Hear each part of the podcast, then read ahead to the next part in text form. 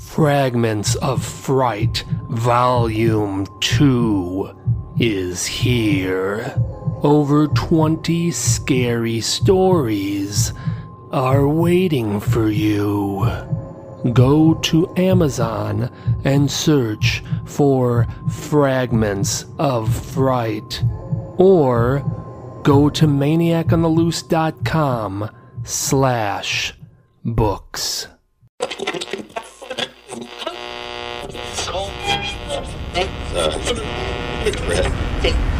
If you like scary stories, you've come to the right place.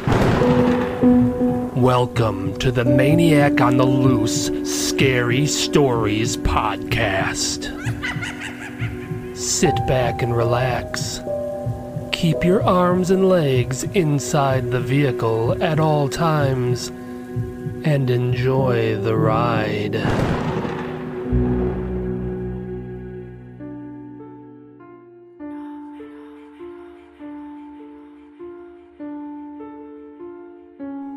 Ghouls in the Graveyard.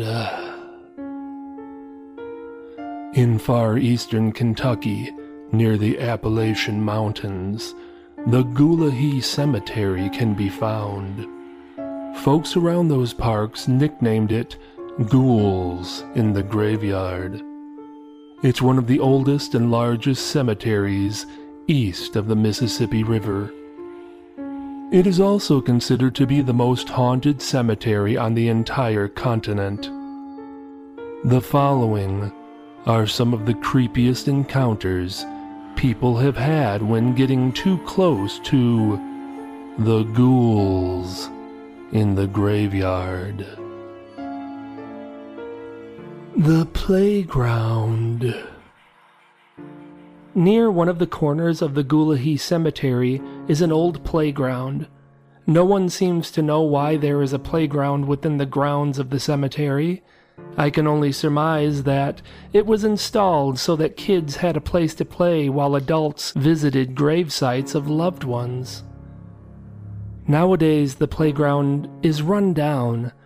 An old metal slide is now nothing more than a thin, frail slab of rust, infested with an array of jagged holes. The foundation of a swing set now sags with age. A few strands of tarnished chain still dangle uselessly. What was once a spinning merry-go-round is now just a corroded circle of metal, half buried in the ground and overtaken by weeds. It must have been decades since any kids have ever graced the playground with their presence. I used to have to pass by that section of graveyard every day on my way home from school. I was usually accompanied by several other kids from my neighborhood. For some reason, being amongst a group of other kids made it a little less frightening to walk by. But on the rare occasions when I had to walk by the cemetery by myself, boy, that old playground sure gave me the heebie-jeebies. One day I got in trouble in school for pulling Missy Smith's pigtails. I had to stay after school and write, "I will not pull Missy's pigtails," a hundred times on the blackboard. It was late autumn, so by the time I was finished, it was getting dark. It was a long walk from school. I ran as fast as I could in an attempt to pass by the cemetery before the sky turned black, but I failed. It was a crisp, cool night, but there was no breeze at all. Not one dead leaf on the road was stirring, so it sent shivers down my spine when I heard the lonely squeak of the swing set's old chains swaying back and forth on their own. I could also hear the popping of metal and a sliding sound as if someone were going down that old slide, which was impossible in its current state. If anyone tried to get on that slide, they'd fall right through. And then I heard the laughing. It was the giggle of multiple children. They sounded distant, and there was a strange reverberation to their laughter. I instantly broke out in goosebumps. I wanted to run, but my legs felt heavy like I was stuck in wet cement. I screamed when I heard the voice. Come play with us. It was the voice of a small child. I think it was a boy. Come play with us. I swear, the air around me got colder and I was starting to shiver. And the voice continued to beckon me. Come play with us. Finally, my body filled with adrenaline and my legs kicked into gear. I ran away from the cemetery like a rocket. The creepiest thing of the entire night was the final time I heard the voice.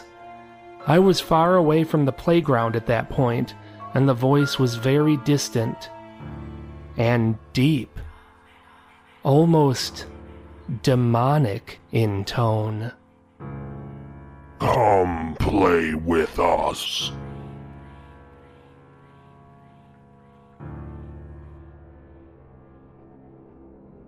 The Whistling. There are a lot of infamous people buried at the Goulahee Cemetery. One of those people is Hans Werner, better known as Hans the Butcher. He was a full-bodied German immigrant who butchered his wife and kids. Neighbors claimed to have heard a ruckus next door during the night of the murders, but didn't think it was anything serious because they kept hearing Hans whistling through the night. Who would suspect such a horror going on while hearing someone whistling? Who could do such a thing? Hans Werner could. He whistled the night away while he cut his wife and kids up in little bits. Hans Werner not only pleaded guilty, he actually boasted about the crimes. He was sentenced to hang. Witnesses say that Hans whistled a cheerful tune as he walked to the gallows. His whistling continued as they pulled the hood down over his face and didn't stop until the floor dropped and his neck snapped. Some people claim that they heard whistling for a few seconds as his lifeless body swayed to and fro. Hans is considered to be one of the many ghouls in the graveyard.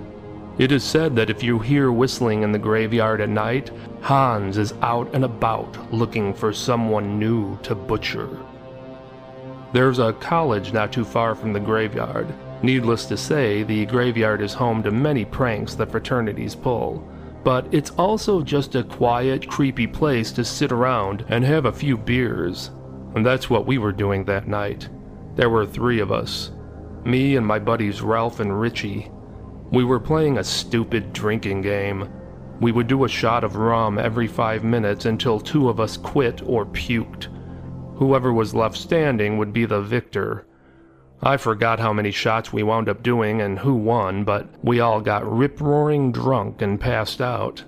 I woke up to what I swear was a distant scream. I gazed at my wristwatch and saw that it was three thirty a m I looked around and discovered that I was alone. Those jerks Ralph and Richie took off without me. I was all by myself and surrounded by the sounds of crickets and the whistling of the wind. At least I thought it was the wind, until the whistling transformed into a dark, eerie melody. Everyone knew about the legend of Hans the Butcher, and everyone knew to run if you heard whistling in the graveyard at night.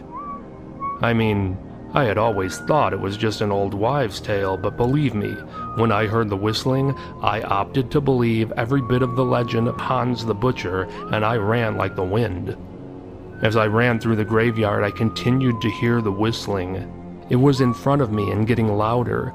I was inadvertently running toward it, so I turned around and ran in the other direction. At first, the whistling got further away in the distance, but then I heard it coming from in front of me again, and it was getting closer. I turned again and slammed into the body of a hulking man, and I dropped to the ground. I was relieved when I looked up and saw that it was my friend Ralph. Ralph, you jackass, where were you? I was taking a leak. Did you hear that whistling? Yes, I hear it. Now we need to get out of here. Where's Richie? I, I don't know. I, I woke up and he was gone. Do you think Richie's out there messing with us?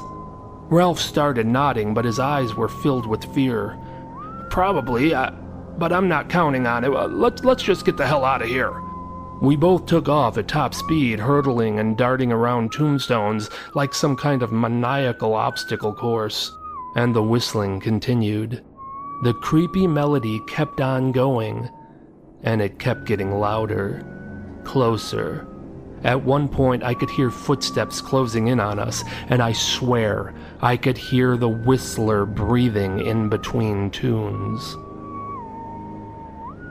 We both leapt over the short, weathered iron fence that surrounded the graveyard, and immediately the whistling stopped.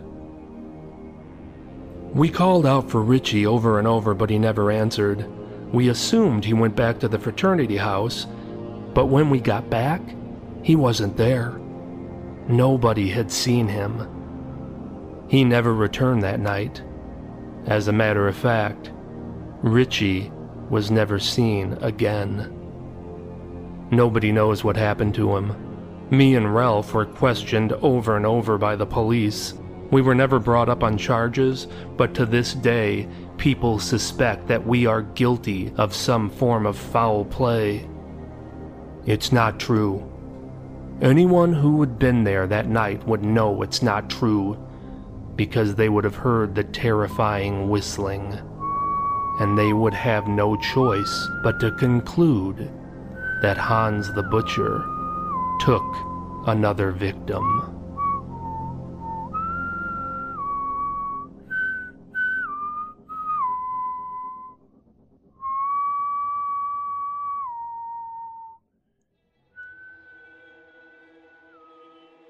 The Caretaker.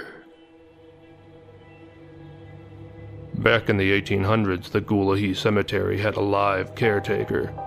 This was a person who lived on site in a small cabin and would tend to the grounds.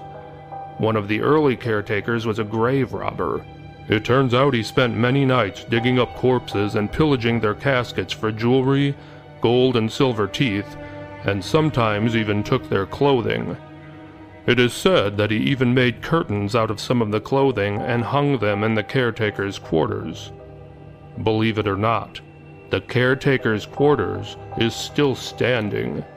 Of course, it has long since stopped being used, but it's still there. Now it's dilapidated and rotten. It's partially collapsed, but one of the windows to the old cabin is still visible from the road. It's the very window that once held a curtain made from the clothing of a corpse. Of course, the curtains are long gone, and the window is even without glass at this point. I drive by the cemetery on my way home from work every night. I've never told anyone this before, but on more than one occasion, I've driven by the cemetery, and I could see a light burning within the caretaker's quarters.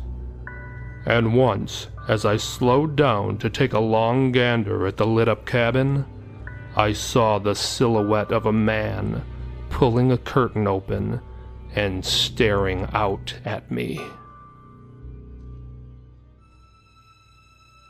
The Hitchhiker. I'm a businessman. I usually wrap up for work early, and I'm always home before dark. That wasn't the case one cold, early spring day. I got an influx of reports on my desk shortly before I planned on departing, and it kept me there well into the night. When I left, it was pouring down rain. It was cold enough out there for me to see my own breath. I wouldn't have been surprised if the rain had turned into snow or even freezing rain, but it didn't. It was just heavy, sharp blades of frigid rain. I take the interstate home, but apparently there was some major flooding and traffic was backed up for miles, so I took an alternate route that took me by the cemetery. It was such a spine-chilling cemetery, I hated driving by it. There were rows upon rows of monolithic ancient tombstones surrounded by an old Gothic-style iron fence. The route I took passed by the front gate of the cemetery. It was a gigantic, foreboding construction with spikes at the top of each iron bar. The gate stood in between two pillars, and they were topped by mammoth, hideous concrete gargoyles who seemed to be standing guard over the place. Just after passing the front gate, I couldn't believe my eyes. There was a woman slowly walking on the side of the road in the blackness of the night. She had long, dark hair, and her soaking wet white nightgown was plastered to her skin. I quickly pulled next to her, stopped, and popped the passenger side door open. "Get in! You're gonna freeze to death out there!" She stopped, turned, and stared at me for a long moment before finally getting in. "And where are you headed?" She stared forward. It took her several seconds to respond, but she finally did. "Home." Her voice was soft and weak. "Well, where's home?"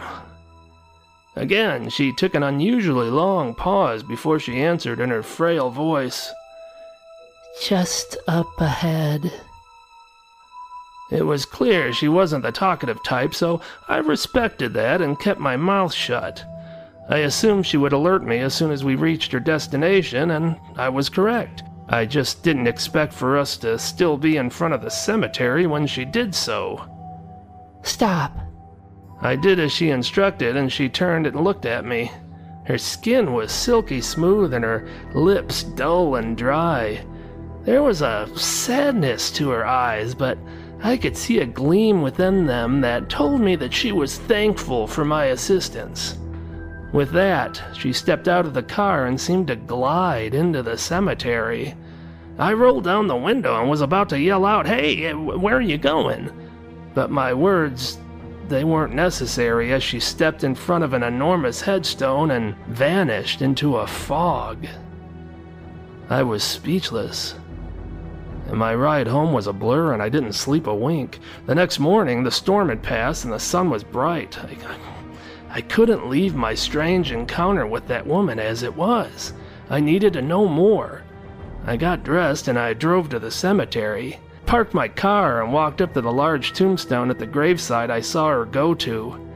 The colossal tombstone was shaped like a castle with a concrete angel sitting atop. The name on the tombstone read, "Francis Copper, nineteen thirty-eight to nineteen fifty-nine. On the center of the tombstone was a carved image of the inhabitant of the gravesite. It was the spitting image of the woman I gave the ride to the previous night. The scratching. I was a sophomore in high school the first time I heard the scratching. Most people found Ghouls in the Graveyard to be frightening. I didn't. I thought it was beautiful. It was full of ancient artifacts and some of the most intricate concrete carvings anyone will see anywhere. It was surrounded by a lush forest, and the way the sun would break through the branches of the trees and beam onto the headstones was breathtaking. It was relaxing. It was a place of rest. I'd visit it most weekends when I had nothing else to do. To me, it was like a gigantic museum with rows upon rows of exhibits. And best of all, it was free. I went there a lot. I'd pay my respects to the countless resting places of the thousands of people I never knew. I admired the beauty of the tombstone and marveled at the age of some of the relics. It was October eighteenth. nineteen eighty-six. I was just meandering through the graveyard like I often did, just waiting to be blown away by yet another work of art. It was a Saturday, so there were several other people coming and going throughout the day. Just before dusk, most of the visitors left. I was alone. I was getting ready to leave too when I heard it. Scratching. There was no doubt about it. Someone was scratching fast and furious, not unlike a rat inside a wall, digging, trying to find a way out. I followed the sound to a gravesite. The headstone was old and withered away. I could barely make out the engravings, which were mostly worn away by countless storms over the years. I could tell that the first name started with an S and ended with an N. It was only four letters long, but the middle two letters were basically gone, so I guessed the name to be Stan.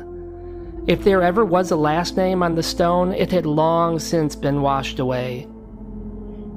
I couldn't make out the date the person was born, but I could see his death date. October eighteenth, eighteen thirty-eight. I stood over the gravesite and looked down. There was no mistaking the fact that the scratching was coming from within the coffin, under the ground. It could have been a rat or some other animal. That's what I initially thought. But as the scratching continued, I could perfectly envision the enamel of fingernails ripping across the cold, coarse wood of the inner coffin. My feeling was confirmed when I heard the voice. It was a gruff, tattered old voice that came across as more of a moan. "Help me! Somebody help me! They buried me alive!" There was no way there was anybody still alive in that gravesite. It had been untouched for years. There were various shrubs and weeds growing from within. So who was down there trying to tear through the wood of their coffin with their fingernails? It had to be Stan. But Stan had long since been dead, and his casket had likely rotted away to dirt. So it dawned on me that this had to be Stan's ghost. So I yelled down to him, "You're dead. You've been dead for over a hundred years." As soon as I said that, the frantic scratching stopped, and the frightened old voice went silent. I went back the next day and heard nothing, and the day after that, and the day after that, and the day after that. I kept going to the cemetery over and over again just to make sure Stan wasn't scratching anymore. I never heard a peep from the grave again until October eighteenth, nineteen eighty-seven, exactly one year later, and exactly one hundred forty years since Stan was buried alive. His old voice was filled with fear as he cried out for help. I could hear his panicked scratching as he attempted to claw his way through the wood and dirt to draw in breath. I spoke loudly, "Stan, you're not alive. You're dead." And just like the year before, the terrified voice and the morbid scratching stopped. Ever since then, I always make a point to go to Ghouls in the Graveyard on October eighteenth to remind Stan that he is dead so that he may rest in peace.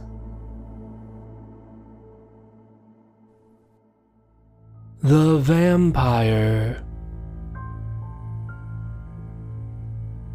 One of the oldest tombstones at the Goulahee Cemetery is also the most mysterious. There is no name or date on the stone, just one unusually deep engraving written in Latin. The etching says, "Lamia eoset hic." Translated to English, it reads, "The vampire lies here." Some people claim to have seen a dark, shadowy figure next to the tombstone. Others have reported strong impulses to get closer to the gravesite, as if being drawn in by an unknown source. I've always been fascinated by vampire lore and made a point to visit the mysterious grave. Most sightseers to the gravesite would come during the day, snap some photos, and be satisfied. But I did my research and discovered that all of the encounters with the shadowy figure took place late at night between midnight and three thirty a m And I think I may be the first person to put together the odd coincidence that every single report of being compelled to walk toward the grave took place on a Wednesday night, only during the month of November. So I visited the gravesite on a Wednesday night at two o'clock a m in the middle of November. The night was still and crisp. There were no signs of wildlife, and I neither saw nor heard any other sign of another person being at the cemetery that night. I approached the grave. The tombstone was smaller than I expected and nondescript in shape. It was rather bland and boring, to be quite honest. But something about the plain aspect of the tombstone made that deep Latin etching even creepier. I stood and looked at the tombstone for over an hour. I felt nothing unusual. I saw nothing out of the ordinary. I was quite disappointed. After feeling like I gave myself a substantial amount of time to experience something, I opted to turn and leave. As I took a few steps away from the gravesite and toward the cemetery exit gate, I heard a deep breath behind me. I instantly spun around. What I saw made my heart drop to my stomach. It wasn't a shadowy figure. It was much more than that. It was a woman. She was petite and extremely slender. She was dressed in a black dress and was sitting atop the tombstone. Her skin was ghostly pale. Her hair was long, straight, and shiny black. And her eyes. I'll never forget her eyes. I could not see any white to them. They looked a solid black and lifeless, like a doll's eyes. She was staring at me. I was scared out of my wits and I wanted to run, but I, I, I couldn't move. And when the chilling woman gestured with her finger to come to her, I couldn't resist. I had to walk forward. I had to go to her. I didn't want to. I wanted to turn around and run. But I had to go to her. I had no choice. As I got closer, I could see a lean tongue emerge from her mouth and slowly slide over her dried lips. This wasn't going to end well for me. I knew that. But I couldn't stop. I was conscious of what was transpiring and well aware that I didn't want it to happen, but I was in some kind of trance that I couldn't break. I had to go to her. And I did. As I drew near to the mysterious woman, she reached out for me and opened her mouth, revealing a row of razor teeth. Suddenly, I felt something tugging at the back of my jacket and found myself being pulled away from the eerie feminine specter. Once the woman was out of my sight, I regained my senses and realized that a hefty, gray-haired man was shoving me into a battered pickup truck.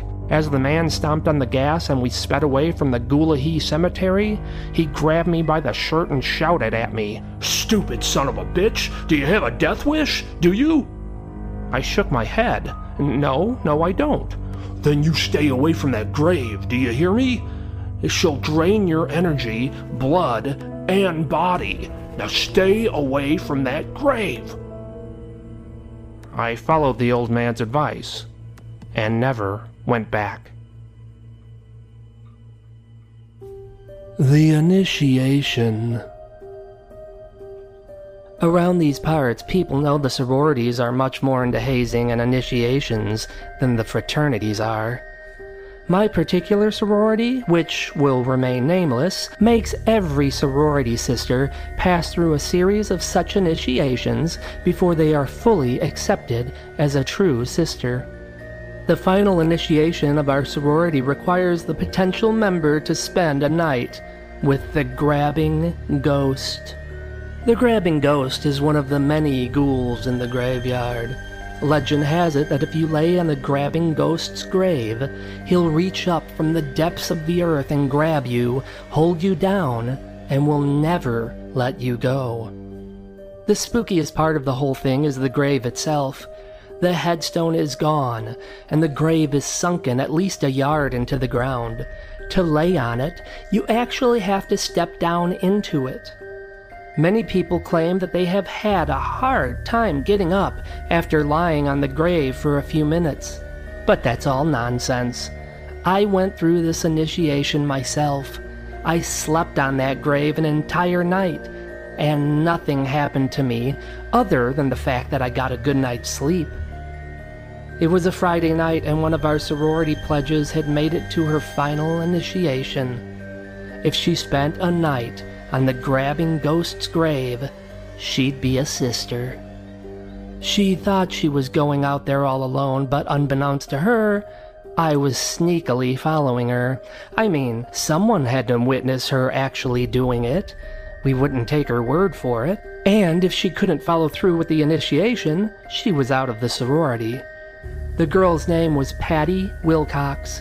She was very friendly with a bubbly personality. She was the kind of girl who made everyone around her feel good. she all but aced her other initiations. I had no doubt she would conquer this one as well. I watched on, hidden behind the massive trunk of an ancient tree. She was dressed in a white nightgown. That was part of the ritual. I could tell she was hesitant and a little spooked, but the Goulahee Cemetery is scary as hell, so that was normal. Patty did as she was told.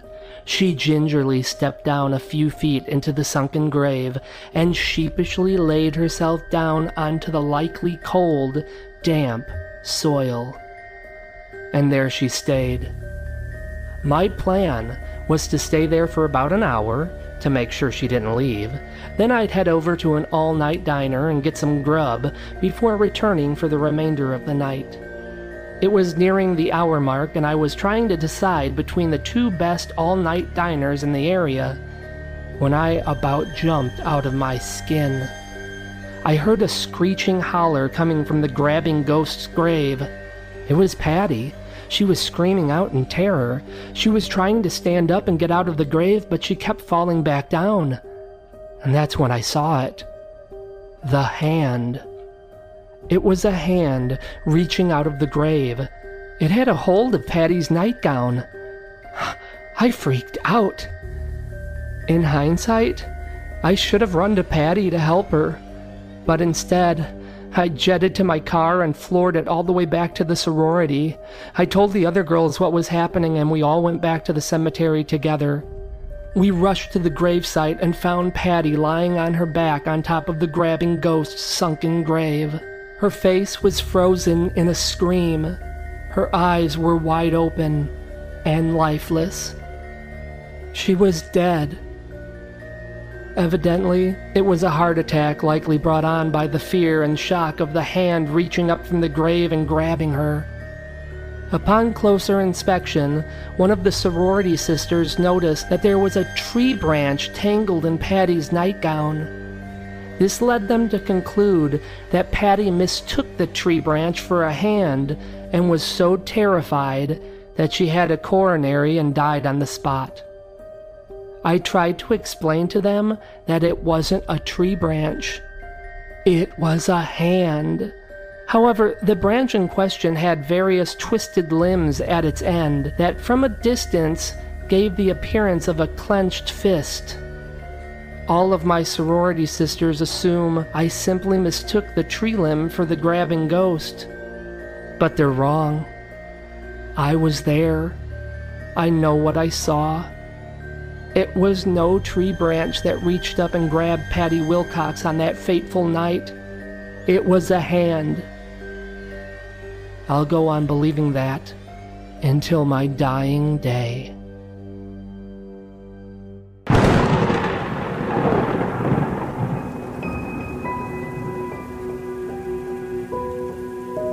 We hope you enjoyed the show.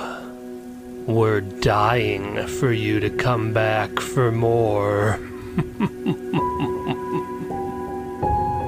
Visit Maniac On The Loose dot com. Sign up for our newsletter, and I'll give you some free stuff. We'll see you soon. Very soon. This episode is brought to you by Horror Quickies. If you like horror anthology books, this is for you. Over eighty tales of terror told in a true story style that will curdle your blood and send shivers down your spine. Horror Quickies, the complete series, is only two dollars and ninety-nine cents on Amazon, or free if you have Kindle Unlimited. Go to Amazon dot com and search for Horror Quickies, or just go to Maniac On The Loose dot com slash books.